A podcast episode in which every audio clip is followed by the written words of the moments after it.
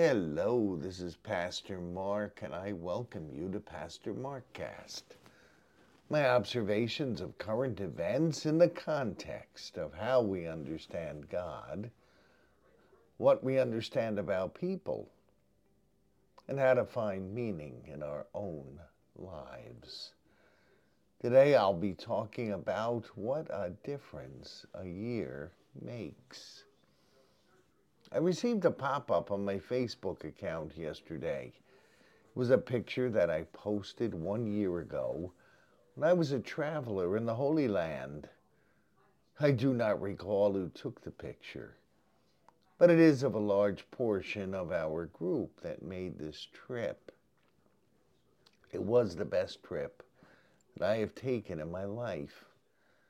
I am very happy that I took the trip last year. This year, the trip would have been impossible because of the war that Israel is waging against Hamas in Gaza. The Holy Land was experiencing relative peace when we were there. But even then, we were not able to visit Jacob's Well. This historic place sits in the occupied West Bank there were some demonstrations going on there. Many demonstrations in the West Bank quickly escalate, and the Israeli army quickly suppresses them with great force and might. Not seeing Jacob's well was a disappointment for me. I would have enjoyed standing on the spot where Jesus spoke to the Samaritan woman. This is one place that I looked forward to standing on. I am happy, however, that we did not take the risk. I certainly did not wish to become a victim of mob violence or get caught in the middle of a violent clash. Frequently in the occupied areas, there are demonstrations.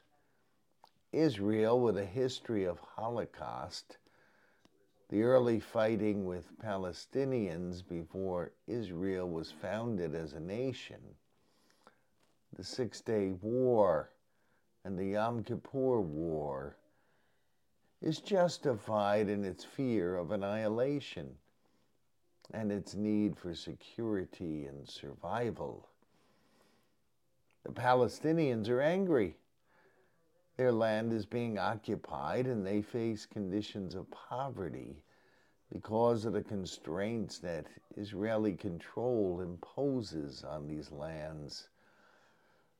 I understand the anger and fears on both sides of this conflict, even as I hope and pray for a peaceful resolution. The security of Israel must be guaranteed. Likewise, I pray that the occupied lands will no longer be occupied. Palestinian rule will be restored to these lands that have been occupied for 50 years. Terrorism will never end if people are held in conditions of poverty and feel hopeless about their situation ever improving. Seems to me that the best way to eliminate terrorism is to increase the standard of living of those who could potentially be terrorists.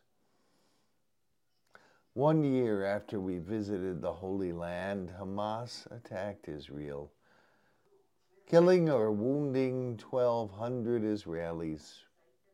Another 200 are being held hostage assuming they're still alive. The real effects of Hamas attacks is the death of Gaza civilians, which is now estimated at over 11,000. If Hamas was trying to benefit Palestinians by the invasion of Israel, the group failed miserably. One year ago, we walked through the Holy Land in relative peace. We never dreamed that such an attack by Hamas could happen. One year ago, the Palestinians in Gaza never dreamed that war would be happening on their land. One year ago, Israeli citizens could not possibly have dreamt that their security wall could be breached as it was, and so many families in Israel would be mourning dead relatives and worry about their family members taken hostage. What a difference a year makes. Often we live lives thinking that what we experience will last forever. We can become oblivious to potential dangers. Nothing, however, is ever guaranteed.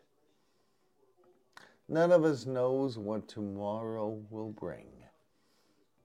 Let us enjoy each moment of life if there is a blessing to give or a kindness to grant, let us do it today.